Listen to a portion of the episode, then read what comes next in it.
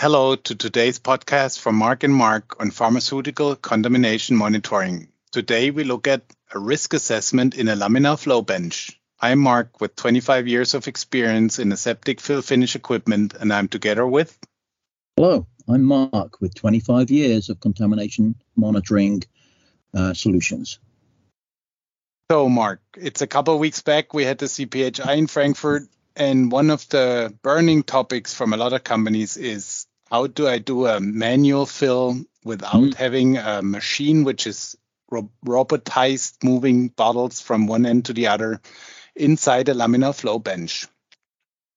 We looked at this in several different uh, constellations, and every time we come up with a human is reaching in there, we're inside a class B environment um, where the human is walking around and then we have a laminar flow bench creating the class A area, and they're working inside there. So, how critical is this process, and what do you think needs to be done and evaluated? Right. But there's still an awful lot of people using that manual fill technology, and we see it in all, we see it, you know, an awful lot here in the U.S. Marc with the 503b and compounding pharmacies and this type of thing, where the production volume isn't big enough to warrant the employment of a full filling process, you know, filling machine and isolators where thousands of vials can be can be done. This is what we're looking at more around, you know, smaller production volumes like ATMPs and those, you know, biotech type products that have, you know, a small market and therefore um, don't have the, the the scales that um, we we typically see for vaccines and things. So it's a it's a common um, situation and one that yeah you, you do have to take some certain additional considerations because as we all know wherever there's an operator that is your biggest source of contamination so you've got an operator doing manual uh, filling, so manual manipulations of product, whether they be you know open, closed, you know whether the penetration is made through a septum or a or a membrane. But wherever you get operators and and materials and products coming into the same place, you, you have to add another layer of concern. Now, fortunately, those spaces are typically quite small. You know, the, the laminar flow benches that these machines or processes are performed in, typically, you know, a meter and a half, maybe two meters long and, and 80 centimeters to a meter deep. So they're fairly small, compact spaces, which, um, you know, is a, is a benefit because we don't have a, a huge area but that one operator could be doing two or three different functions that we need to monitor. So you you have to get your eyes on the process to see how that operator is using that space. The first consideration, believe it or not, isn't necessarily um, around you know the activities of the process itself. They're more to do with how do I not impede the operator from doing those manipulations. Because if we put the particle counter and the microbial sampler too close to the operator and restrict their natural movement, now they're not doing things efficiently. And mm-hmm. the best movement an operator can do is one that isn't disjointed. You know, it has to be smooth. Yeah. That smooth transition from one location to the other with their gloves you know, and their over sleeves and their secondary gloves and all of the other, you know, um, elements that we take, the mitigation that we do to try and reduce that impact is all for nothing if we're making them lean over a sample probe or stretch around an isokinetic probe to be able to manipulate whatever they're doing. So, step one is look at how the operator works and are they working seamlessly? I.e., it's not disjointed, it's not clunky. So would you have them first work without a particle counter to see? Oh, absolutely. Yeah, yeah. I'd want to see what they do normally. And we, we can do this during a media fill, you know, during an aseptic uh, simulation, they're in their APS, because now the end result of whatever they're doing is fully validated at the end. Because if they do it wrong and cause contamination, we can see the evidence of that contamination in a failed product because all of them are then sent for sterility assurance. But you want to be able to let an operator work as efficiently as they can. This is almost like any quality system. Don't stop an operator, don't stop a worker from doing what they're doing by confining their activities through quality. If what they're doing is right, that is your quality. Measure it. So, and we can measure that quality by letting them do what they do, verify that what they do is clean, and then where do we then add the monitoring points that give us that extra data point, that extra piece of information that shows nothing's changed and we're working in a homogenous way as we did when we did the APS. So it's uh, not so important to monitor each step of the human uh, taking an empty bottle, putting it under, filling a needle, uh, moving it to a stoppering station, and so on because we have a full system behind it, we have a laminar flow, we have air pressure, and everything which is working in our favor now. Um, we just have to make sure with the measurement that all the systems are working. Is that right?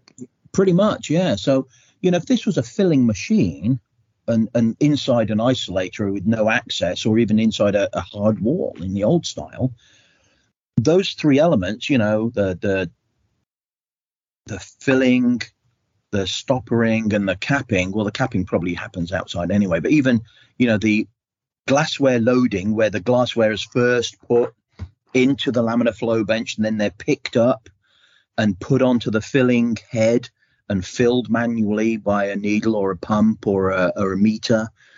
And then that filled vial is then put into an other chamber for stoppering, and then the stoppering is manual each one of those activities on a filler we'd try and monitor individually. But then we're not really worried. Everything that transfers the glassware from the accumulator table to the point of fill is all automated. There's a you know a carousel and a conveyor belt. Here it's a person. And if we make that person, you know, kind of jostle or or, or, have an abrupt movement to try and move a, a, piece of glassware from one location to the other that will impede what they do.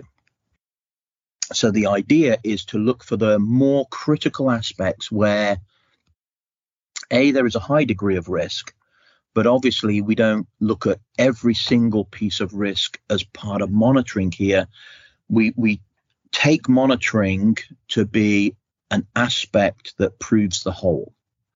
So we try to get close to the operator's manipulations but not so close. You know, that whole, you know, in close proximity to is is the language we're going to use now, not necessarily that within 12 inches, you know, within a foot of the critical location.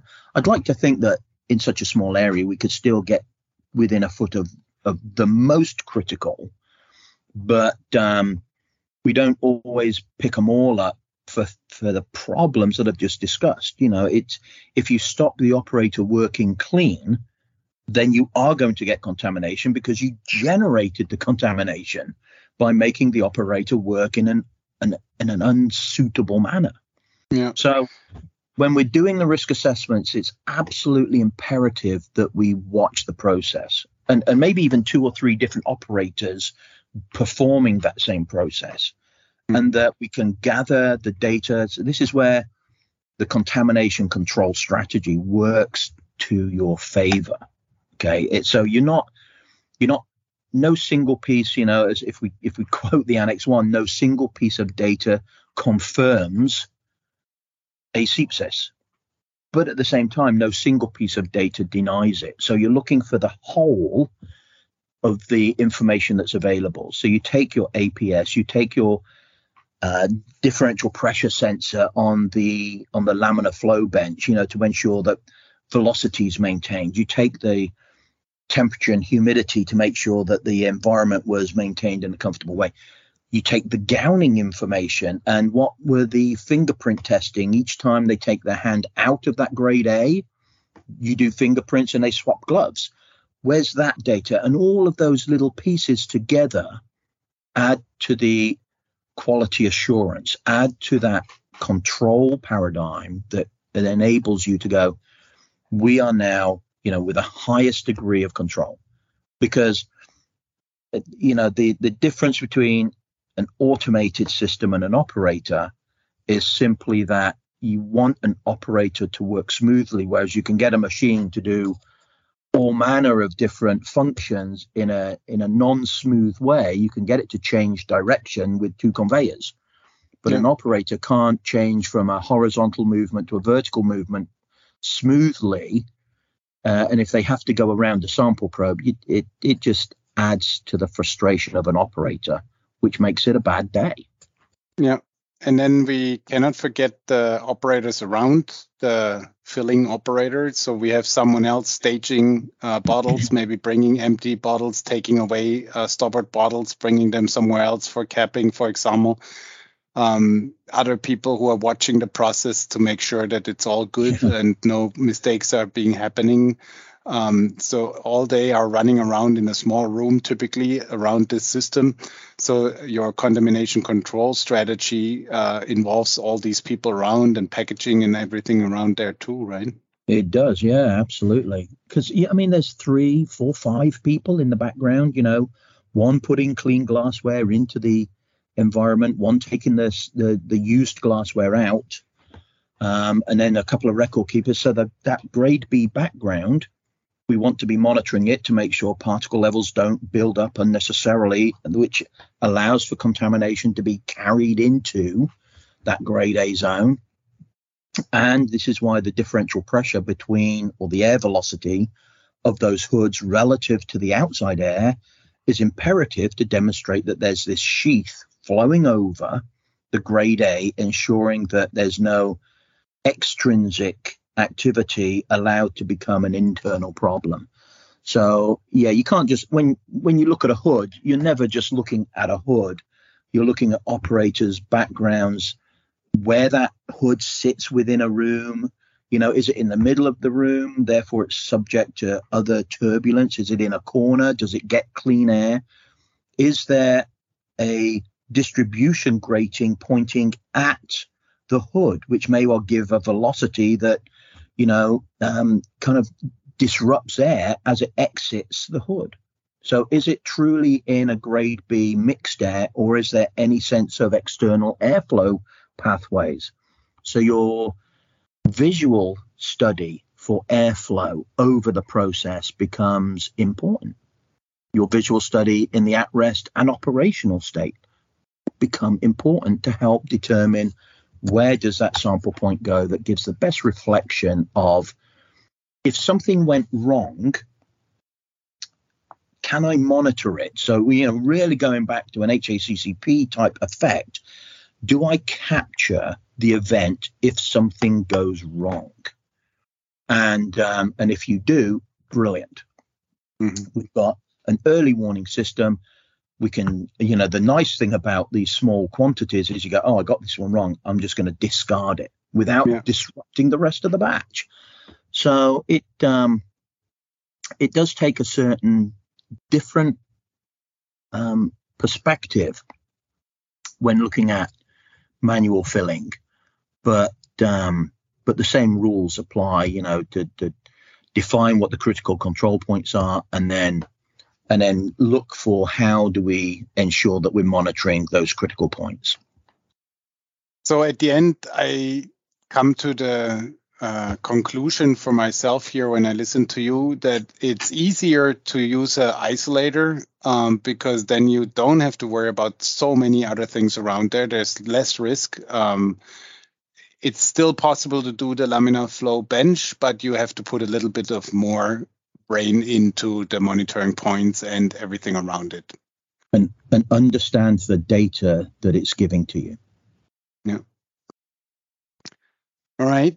so I think this is a, a good base to start the discussion um, for everyone who needs a risk assessment for environment or for laminar flow benches or anything else. Of course, we'd be happy to help. Um, you can ask your local salesperson for support. You can go to our website pmeasuring.com and you can of course email us at any time at info at pmeasuring.com. Thank you, Mark. Always a pleasure, Mark. Talk to you next week. See you soon, my friend. Bye Take care. Bye.